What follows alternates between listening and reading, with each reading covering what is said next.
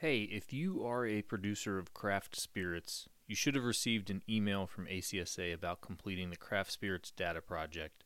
Now, in its sixth year, the project is the chief economic data study for craft spirits producers, but we cannot do it without you. Please give us 10 minutes to complete the survey ASAP. Also, registration is now open for ACSA and Craft Spirits Magazine's second annual Craft Spirits Packaging Awards, which is graciously sponsored by the Glass Packaging Institute, as well as our eighth annual Distillers Convention and Vendor Trade Show. Check out AmericanCraftSpirits.org to learn more. Thanks. I don't know if we're uh, just a lucky distillery. I still am not entirely sure why we exist anymore. Like, I mean, we we never had enough money to actually make it in this industry, and it, there's all these times where I'm like, yeah, Du Nord should not exist anymore. Like, we shouldn't have survived that, and we shouldn't have survived this. But it always seems to be that you know, right at with the point where I'm just like ready to throw my hands up. Like, there's Something comes through. something comes through and there and it's just been like that that was what 2020 was and then you know having something like fet work From the American Craft Spirits Association and Craft Spirits Magazine, this is the Craft Spirits Podcast. I'm John Page, and today on the program, Rising from the Ashes. Our guests today are Chris Montana and Maria Kustritz of Minneapolis based Du Nord Craft Spirits. Kustritz is the distillery's production manager. Montana, who is also ACSA's immediate past president, founded the distillery in 2013 with his wife, Shanelle. During the unrest of the George Floyd protest in late May of 2020, rioters broke into Du Nord's warehouse and set fires. While the sprinkler system prevented the fire from destroying the building, the damage was vast. Fortunately, insurance covered most of the damage, and numerous fundraisers, including one started by ACSA, helped lead to the formation of the Du Nord Foundation, which addresses racial inequities in the Twin Cities through numerous initiatives. One of those efforts in 2020 dispersed nearly $500,000 in emergency funds to dozens of local businesses. Our editor in chief, Jeff Cioletti, spoke to Montana and Kustritz this summer in Louisville, Kentucky, when they were in town for ACSA's Heartland Whiskey competition. They looked back on a dramatic year for the country, Minneapolis, and the distillery.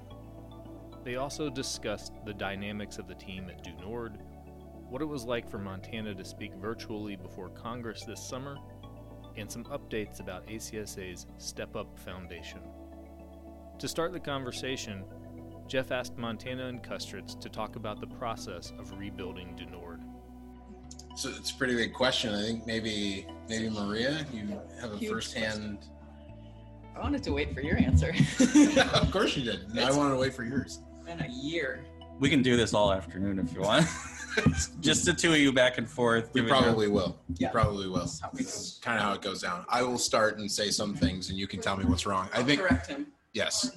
Um, yeah, I mean, it's obviously, I mean, you talk about the last year, year and a half, really. I mean, it's been bananas and really tough in some ways and really great in some ways. I mean, it's it, knowing that a lot of other distillers will potentially hear this. Like, I, I haven't really had the opportunity that I would like to have to express how amazingly thankful I am uh, to the distilling community for stepping up for us. You know, post uh, George Floyd being murdered and the damage that we had in our distillery, it was amazing. I mean, it brought tears to my eyes for weeks, and um, so something like that, which is obviously in the context of something that's not so positive, um, was amazing, and I've never felt more supported. And at the same time, um, I also felt that support from from our staff. I mean, we kind of did this together. Like we all experienced this together. And um, you know, Maria here got tear gas two days in a row because I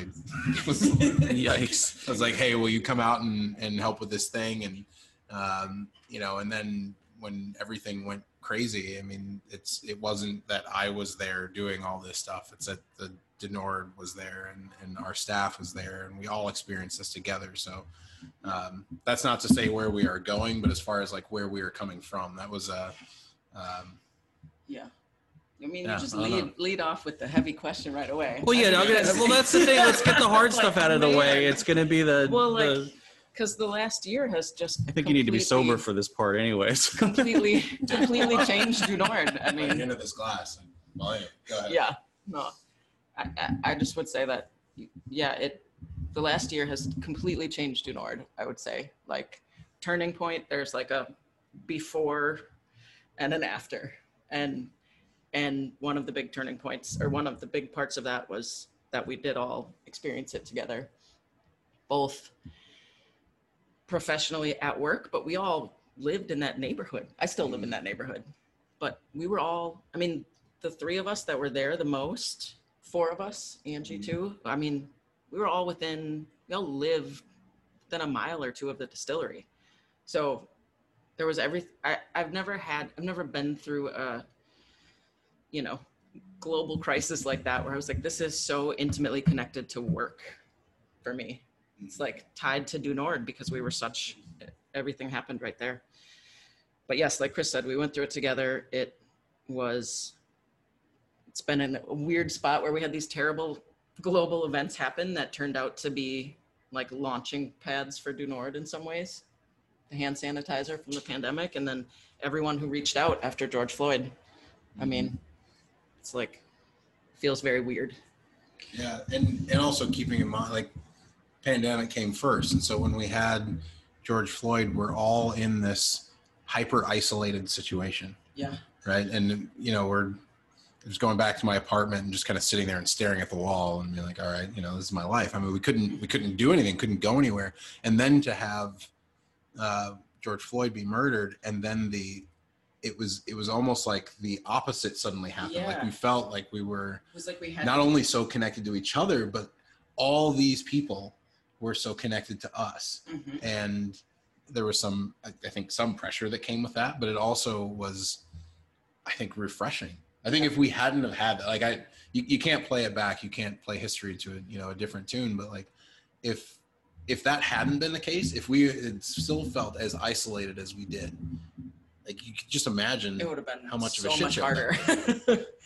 I mean, we had two weeks of running a food shelf with a hundred volunteers a day showing up and being out at protests. Like, we were all wearing masks, yes, but we were definitely not six feet away from each other, you know, and we just couldn't be. Like, I feel like for those two weeks, for those three weeks, really, like the week after George Floyd got killed, and then the the two weeks uh, of running the food shelf after the the fire i mean we needed our community right like and everybody showed up and yeah Um, so, you know, between then and now, um, could you contrast any of the feelings, the emotions now that you've had some temporal distance from it? Um, like, how would you contrast, like, what were you feeling at that time and what are you feeling now, especially when you consider um, we've had the Derek Chauvin trial and that kind of added another layer to it, at least from, you know, the, the George Floyd side of things. So, um, well i will say watching the trial so we watched the verdict the production staff all watched the verdict together. And in minneapolis it felt like everybody just exhaled that night. Hmm. Because there was this acknowledgement of like this doesn't make everything better. This doesn't mean that much has changed. But it just felt like finally for a night you could just like see people's shoulders relax. You could you could feel the weight come off of of everybody in the city you know? And and leading up to that we had had two weeks of national guard on the street corners. We had had you know it was just like it was awful. It was everybody was like getting re-traumatized from last summer. And and yeah i mean it it, it i've been so thankful though that i get to go to work at a place where we don't pretend like nothing happened you know? Like having friends who who had to go through that and and not talk about it at work or they're dealing with clients who are across the country who are like oh every day's like groundhog day. We get up and it's just the same. And we're like no. It's it's not. Um but since then i mean it Minneapolis is still, I would say, on edge, not as acutely as it was, but the cops keep killing people. Uh, that hasn't changed. We we keep trying to do do do our little part at work to be good citizens of Minneapolis, but I mean, you know, things just aren't as acute. I would say is probably the biggest contrast.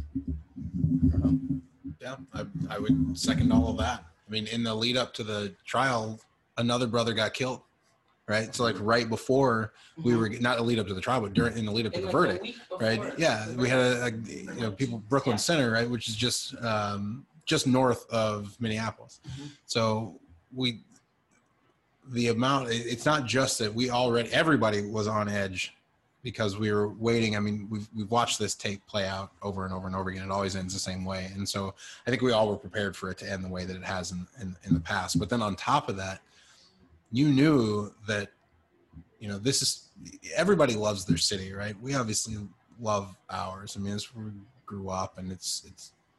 Um, I was getting myself to a place where I could see it burn again, Mhm.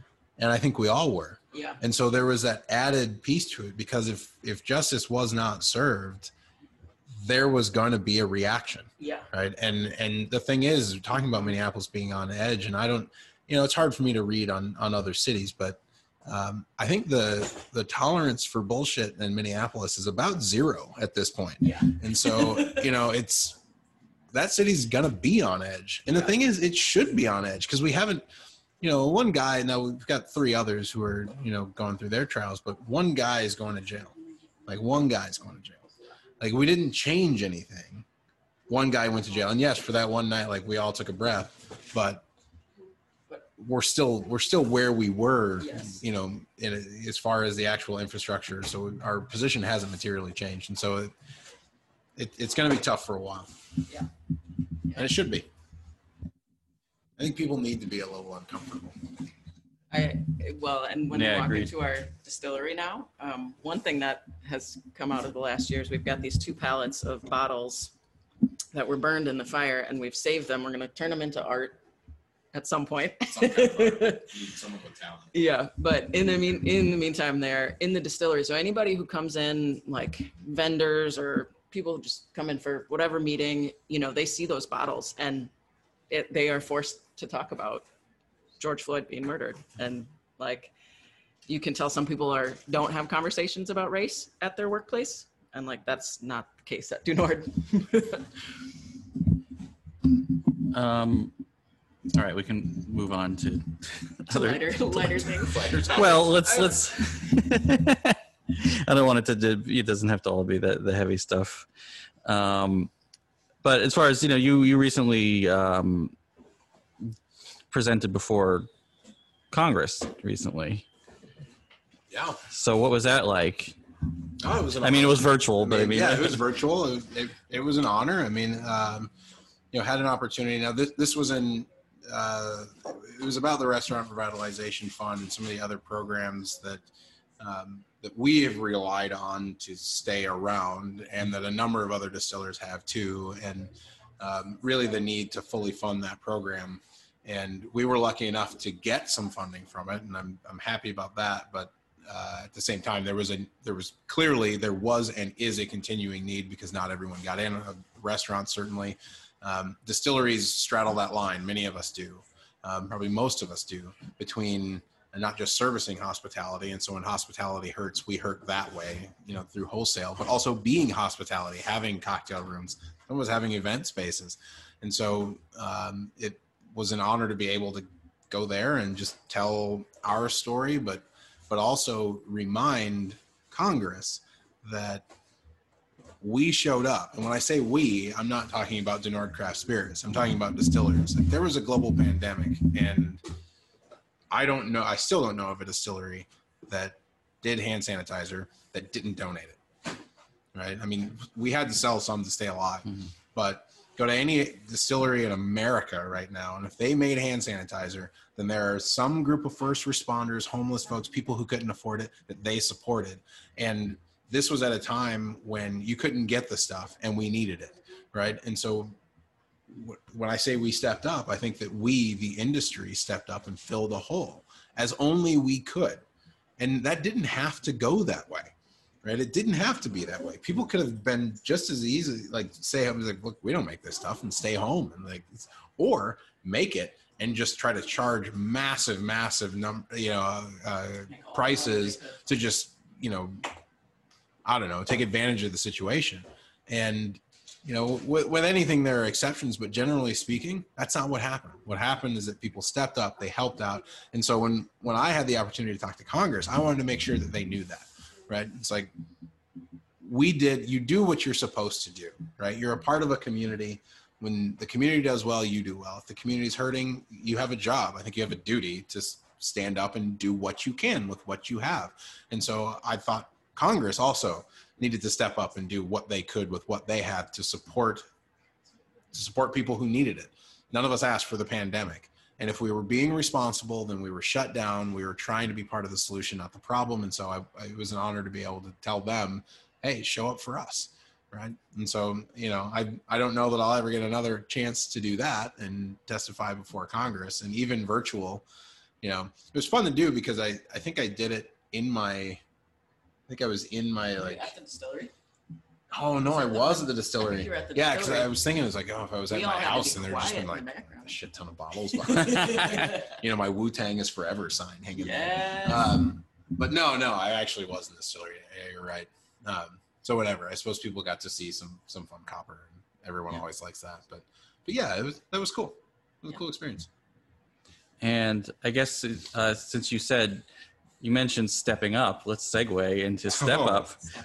So Yeah. uh, where where are we with that at this point, and um, how much of it could you talk about at this well that's point? that's that's the real question Yeah. how much can i talk about here's what here's what i can say Okay. um the the idea for step up goes back it, it starts in the acsa it started when quite frankly when i joined the acsa and i remember going to my first conference and looking around and being like yeah there aren't any brown people in this room. And i obviously noticed that a number of other people don't. And so that's part of why i, I you know joined the leadership and, and later ran for president is because i thought there was something we could do there. And one of the things i thought that we could do is come up with some kind of program that would get people not hired because they were a woman or because they were brown but hired because of what they knew and what they could do and what they could contribute to that company because ultimately if we if the pipeline exists of those folks then eventually they become part of the pool from which the new owners will come and the new execs will come.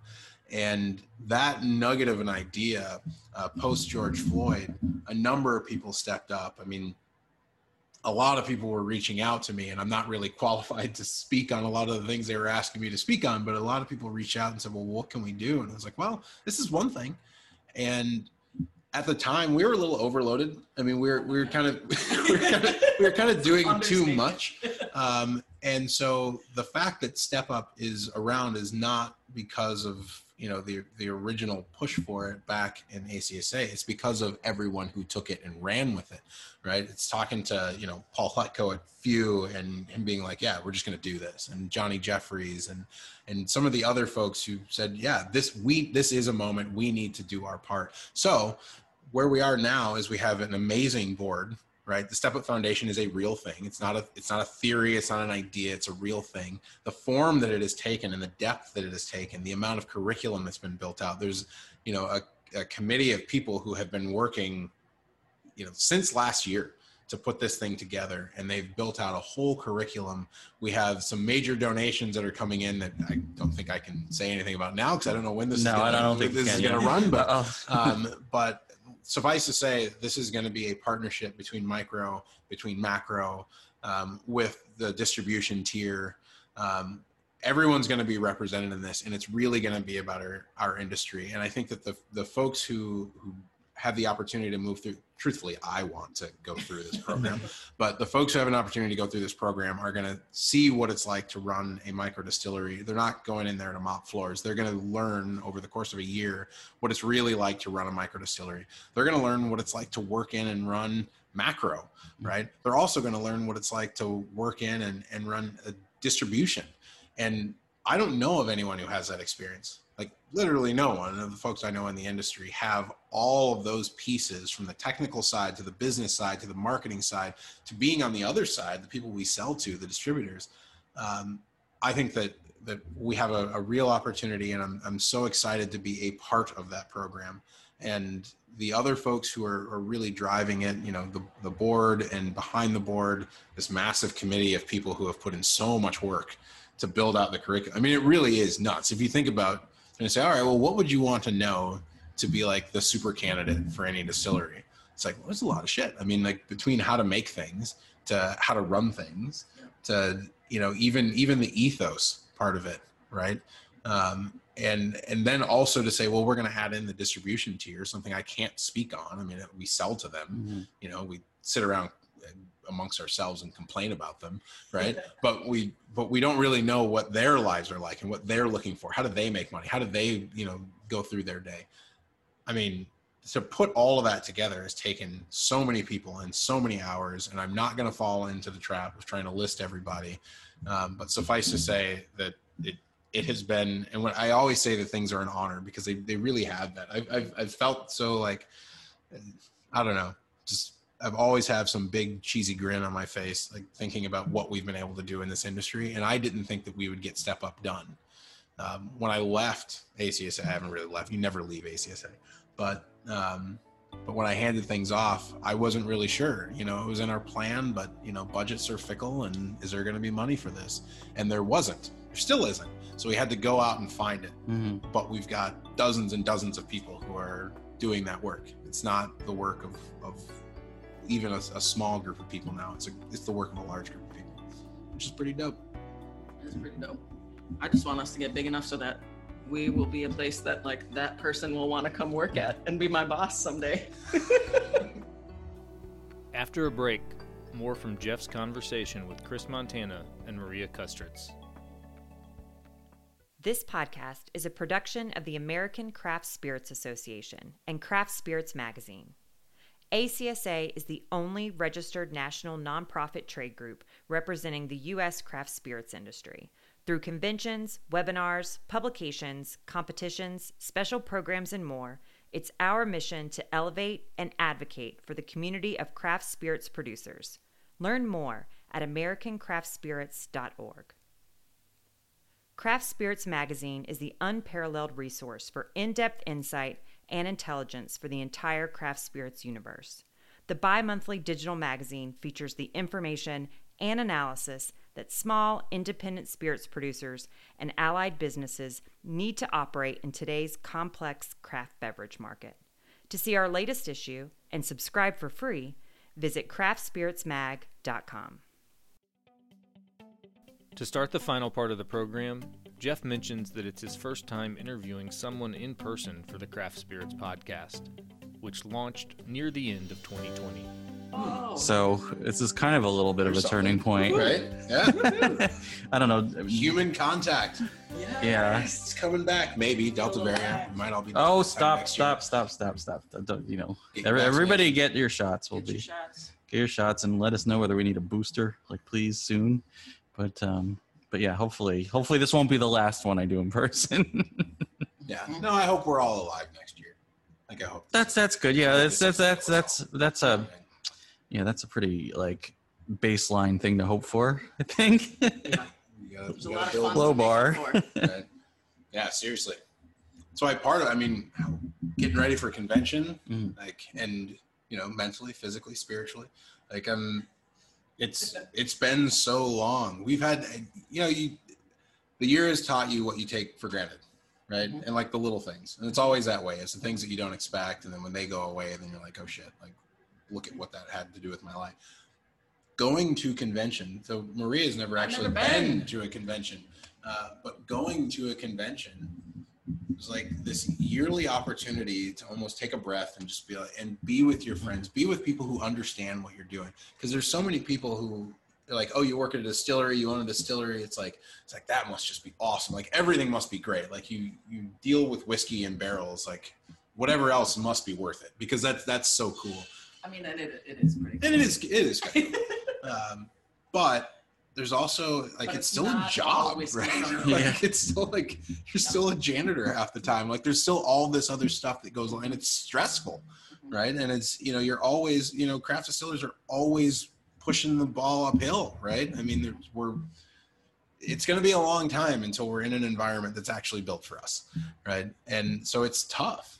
It's a stressful gig. So having that opportunity just to get together with other people who who can feel you on that level and understand you and you know also bring whatever special whiskey they've been working on and you get to you know get to taste it under the table and everything. Like i mean it's yeah it's i've been looking forward to that for a while.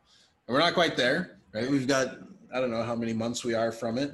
Uh, Well, right now it's about four and a half, I think. Yeah. four and a half months. That's all right. That's a good time to get prepared right? Keep telling maria about it so i've probably talked it up make so some new much friends.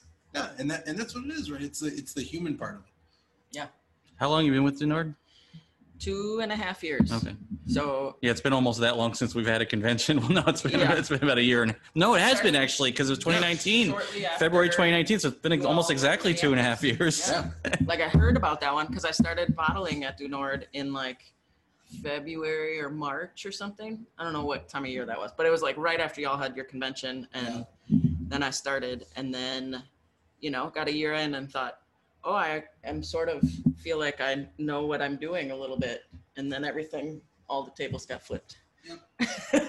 So we haven't we haven't done this, but um, we all have the distinct pleasure here of hearing from one Maria Kustritz, who is the production manager at Du Nord. She's the one who actually makes stuff, and is one of the coolest people that I know. I'm, you know, and I'm I'm Chris being Montana is one of my biggest fans. I'm being very. I am one of your biggest fans because Maria is. We've we've had this, and we have the luxury to do this because we're a small company and we can be weird and do what we want. Um, but we we Royal We I've always had the approach of hiring people for people, not necessarily for the specific skill that they can bring. Right? You know, like I've someone who's made whiskey for 40 years is like that's cool. But if you're an asshole like then who cares right? Like we, we don't want to hang with you. And so we've had this this luxury of being able to just hire cool people. And maria is solidly one of the coolest people that i know one of the best judges of character and one of the best leaders even if she doesn't always give herself credit for it. Um, one of the best leaders that I, truthfully whether it is now i hope to keep maria in the fold with Du Nord forever but i also wouldn't mind working for maria at some point. And um, you know hopefully one day there will be you know the maria distillery somewhere and she'll be doing awesome shit with that because it's it really and, and it's it's it really is no bs that Du Nord in its current formation would not exist right? During all the I, we, we passed George Floyd. Right? We, we made it past that. We're not in talking about the bummer stuff. And I always tell the story because people need to fucking know it. During That's a good during the um, during the unrest, right? And so we've been so Tuesday we were out giving out hand sanitizer and water. Got really tear gassed. yeah. I couldn't breathe. That sucked. Um, Wednesday went back out, got a little tear gassed again. Right. Thursday, we know everything's going crazy. The cops told us they had no plan. We knew that things were going to blow up. They moved the barricade to our distillery, so we knew that the protest was going to be there. We knew that they were, you know, basically throwing their hands up. It's like this is going to go south quick, and we were all talking. We are like, all right, like we're not. It's just stuff. Like we're not going to be here. We got we got to go we told the cops to be like, look, there's a lot of booze in there. So if it's on fire, don't go in. And we are like, what's whatever is going to happen is going to happen. Maria comes back when she's not supposed to come back, right? Nothing was on fire yet at our distillery. To be Not clear, yet. No, but there- stuff in the neighborhood. But what happened was, me and my girlfriend had been out biking around and in the neighborhood, and we had seen another a barber shop on on um, one of the streets by the precinct that had written on their plywood outside either like minority owned business or black owned business, something like that. And my girlfriend was the one who said, "Do you think we should make signs for Du Nord? Like all the cocktail the cocktail room is all glass." And I was like, "Uh, just thank God she had like her wits about her to think." And I was like, "Uh, yeah, sure, I guess. Um, sure, yeah." So then we bike back to the distillery. I text Chris, and he was there already. I think. Yeah, I came back. I had actually left already, but I came back because I realized like I want to get the license. I want to get all of like the documents that I can get out of the distillery before. I fully oh. expected to not see it the next day, Yeah. and so I was trying to get all my stuff out. Yeah, and so my girlfriend was, you know, making these signs. She has the neatest handwriting of the three of us. So she was in charge of writing. she does have really nice. Chris has the worst. Mine is bad, but not as bad as Chris's. But um, so she was making the signs, and then you know, Chris and I were just putting them up in all the windows, and we were. I mean, some of the signs we made on just the boxes that the bottles come in, because they were. That was like the biggest piece of white paper we had, you know, and so, but we we put them up in the distillery, and then we did not get broken into or set on fire on on that side in the cocktail room side, and So they, and that's why the original distillery survived. The, the part that didn't was the expanded part of the distillery, uh, which we thought was the, safer part, warehouse, which, is why we had, no windows had no the top windows. half of one door. yeah, and That was it. which again, like it's just miscalculation. We thought that was the safest place, so we moved Yeah. stuff to it, and then all that stuff got wrecked. yeah. But but yeah, the, but for that happening, I mean, there weren't. I would, I mean, in that area, there were no standing windows. There were no, No. windows left. Like Yeah. Du Nord might be one of the only places that had windows that hadn't been broken, yep. and the And only reason for that Yeah. Some places had people staying up outside all night protecting them with the like baseball bats, whatever they had. But people were there protecting their businesses, and we had just put up those signs. Yeah. no signs were as good as people standing there Yeah. with baseball bats, Yeah. and none of that would have happened. I mean, I wasn't doing that. Like I would, Yeah. I was just trying to get my stuff out and like make sure I had the licenses and things that would be hard to replace. And Well, and, uh, part of it was like we were biking around, and you just, I mean, there was a lot of time that week that I think a lot of us felt very helpless about the entire situation. Um, you know, we could show up at a protest, but like you want to feel like you're doing something. And so making those signs at least felt like we were doing something. Like, let's do the little thing that we can do. Like it, or might seem sort of small, but it's the thing we can do. So let's let's do it. and not a single Yeah. broken and nothing nothing happened in that space and there was plenty of stuff to you know rack and and do whatever with so Yeah. when i say that that we owe the existence of Du Nord Craft Spirits and whatever we might be able to do from here on forward, um, it really is because of Maria and Kyle coming back and Yeah. saving the joint. So I'm I am and will forever be indebted. And even if that hadn't happened, Maria would still be dope. Um, but but yeah, I mean we've we've been really lucky at Du Nord to be able to attract and you know have really cool people to work with us. I mean, and a cool boss. Here's the thing: as Chris Montana is my biggest fan, which is cool. Well, one of my biggest fans. There's a couple people that are sort of compete, but for now, probably you are. But um, but uh, I think you'll be picking up a few more once they hear this. I guess, I guess it's high expectations. No, but here's the thing about Chris. I have worked at jobs where I have uh, objectively been more competent, had more knowledge coming in. Um, you know, just just had more experience, had a background in the thing I was doing. Where did you work before? I came from working in uh, nonprofits. I worked with kids at a mentoring program, and then I worked at a, a Meals on Wheels type program called Open Arms. And then I worked for a couple of uh, small, like food production, small businesses. Um, and so, yeah, immediately before Du Nord, I was working at these little food production places. But um, but the bulk of really my working life has been at nonprofits and just like on the people side of it. So, but yeah, I've been in jobs where I was like, I know what I'm doing. I got this. And bosses were not as confident in my abilities as I come to Du Nord and I'm like, I don't know what I'm doing. I like booze. I know a little bit. I, you know, read some stuff on my own about it before I started, but I didn't come in knowing anything about distilling. And, you know, Chris is like, oh, yeah, you can learn that. Yep, you're fine. You're good. Oh, yeah. Well, Go this, ahead. this guy came from law, though, so I mean, it's Yeah, not right? So, like- Yeah. So I get it. But sometimes knowing things that Yeah. anyone can do it. sometimes I do have to be like, uh, no, I really don't know this, Chris. You should probably step in here. But a lot of times he, you know, to Chris's credit, he gives us a lot of autonomy and like uh, a lot of decision making. And he leads by example in like you know you make mistakes so it's okay that we do too.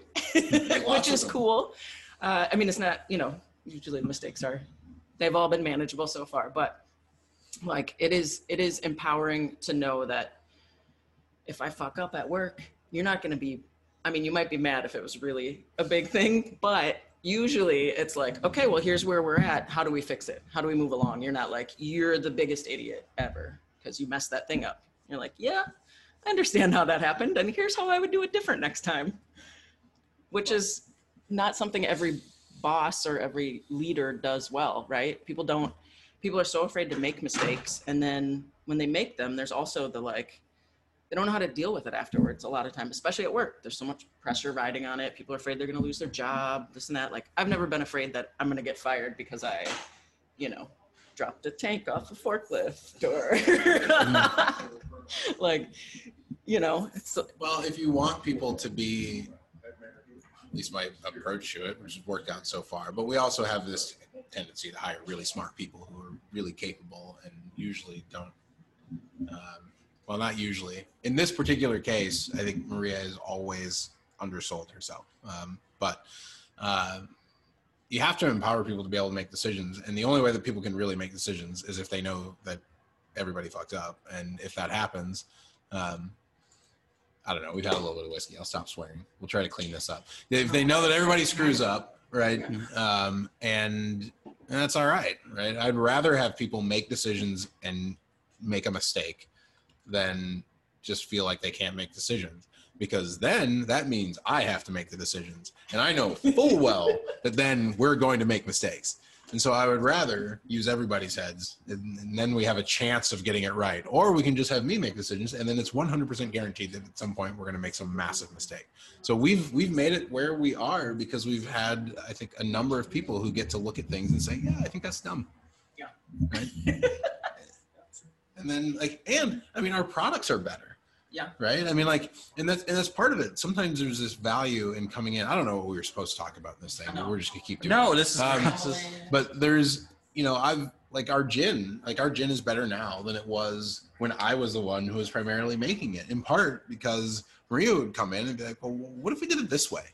No, Right? Maria And, came like- in and didn't know what she was doing, and so I made gin. Just I like didn't know. Chris, Chris, uh, I mentioned his poor handwriting earlier, but your like notes were not detailed, shall I say, for I knew- process I knew or it was like uh, yeah, I knew it was in that book.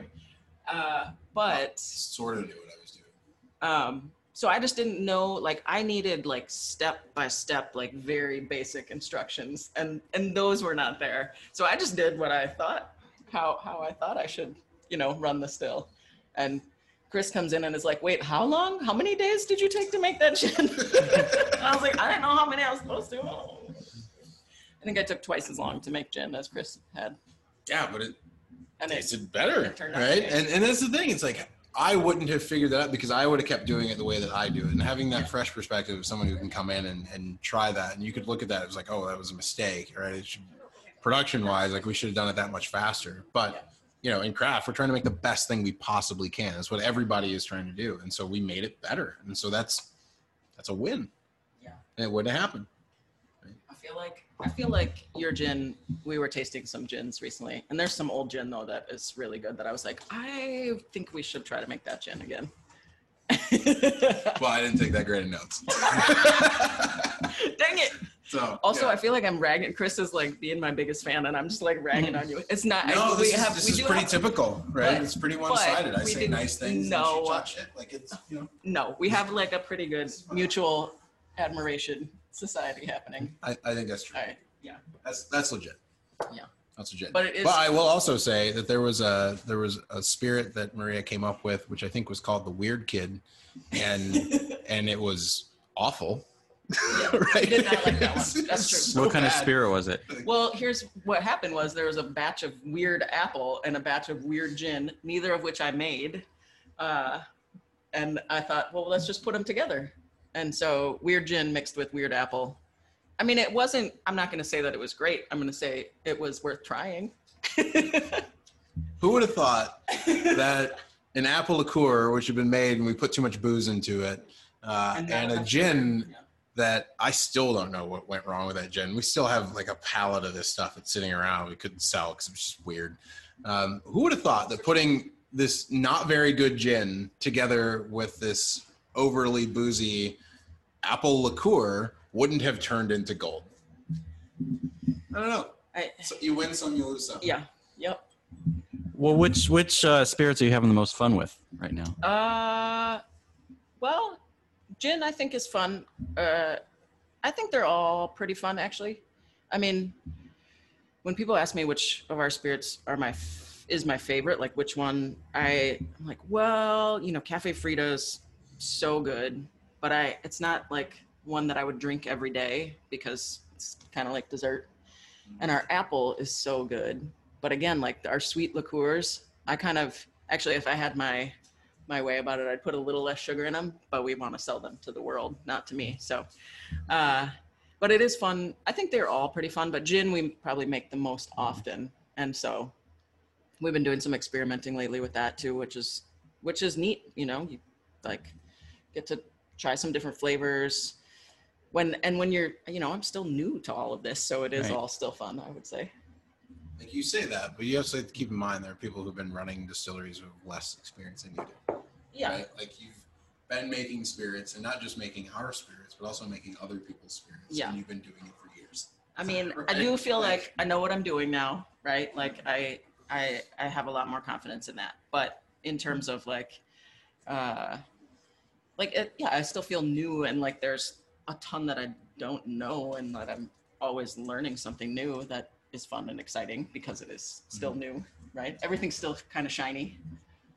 And and because the you know the last year really you know the whole second half of 2020 like our brains were not on spirits yes we made them yes we put them in bottles yes you know we continued to exist and sell but like we weren't thinking about booze all day Mhm. every day Right. we were mostly just like we were thinking about the world and just like getting the things done that needed to get done. And so it does finally feel like now in 2021 it's like we are getting back to like oh okay like our our neighborhood is partially rebuilt. We can i don't have to worry about where i'm going to go to the grocery store.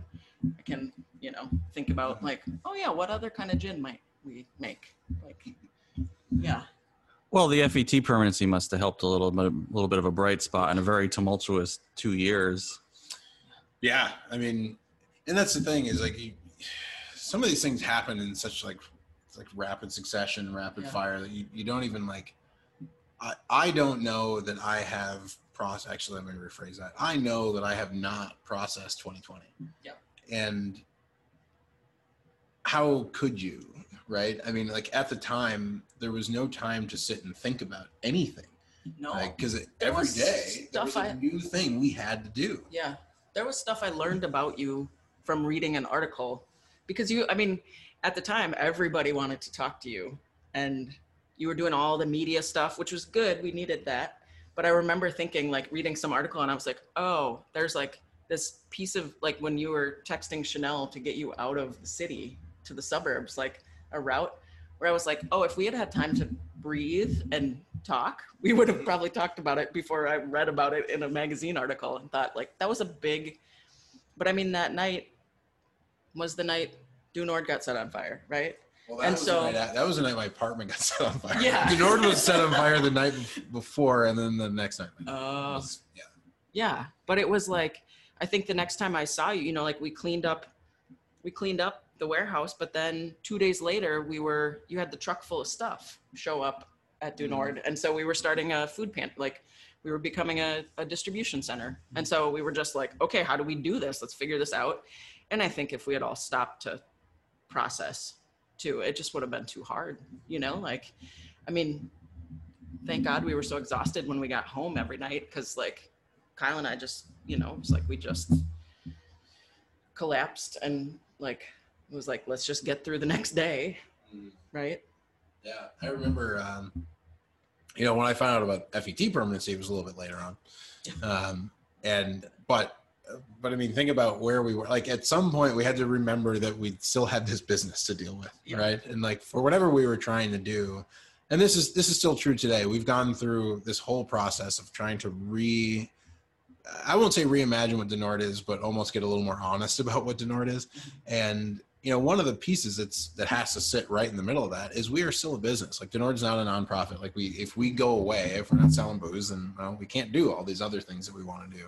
And you think about what that job would have looked like if all of a sudden our tax rate would have gone up by a factor of four. I mean, it, it's just you know it would have been piling on on top of everything else, and you know the people that we sold to and bought our stuff, well, they were all out of business, and so yeah, I mean it's those little things, and I I don't know if we're uh, just a lucky distillery. I still am not entirely sure why we exist anymore. Like, I mean, we we never had enough money to actually make it in this industry, and it, there's all these times where I'm like, yeah, Du Nord should not exist anymore. Like, we shouldn't have survived that, and we shouldn't have survived this.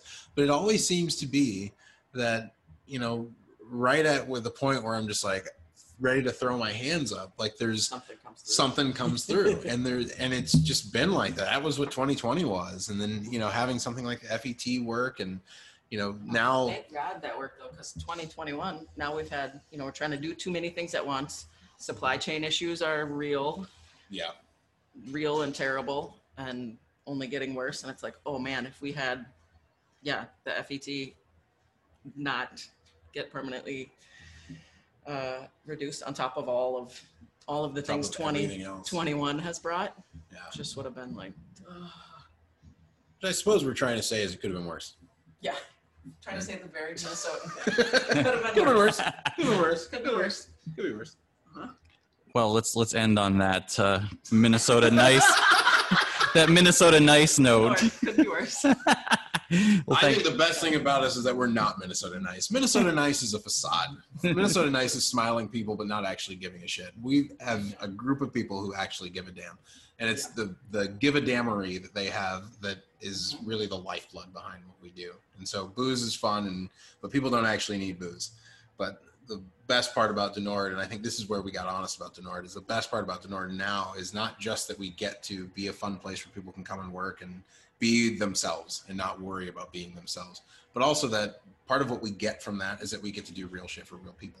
Yeah. And you know that that I think is not so much Minnesota nice, right? it's not a facade. It really is a real thing. And Yeah. you're only getting Maria here, but if we had the rest of the staff here, I think you'd get the same vibe. Yeah. Well, I want to make sure that give a damnery gets into the lexicon because I love that term now. So Bring it. Keep Thanks. using it. The next podcast. Spread it around. For everyone who's listening to this, the next podcast, if, if Jeff Cioletti doesn't say give a damnery, then he's not true to his word. you know, and that challenge accepted. Anyway. All right. Well, thank you so much. This was amazing. Thanks. Hey, thanks for having us. That's our program for today. Thanks again to Chris Montana and Maria Kustritz for joining us. You can learn more about Du Nord at dunordcraftspirits.com and about the foundation at dunordfoundation.org. And over at craftspiritsmag.com, you can also find a column that Chris wrote for the July 2020 issue of Craft Spirits Magazine about building a culture of inclusion. We'll be back in a few weeks. Until then, thanks for listening and cheers.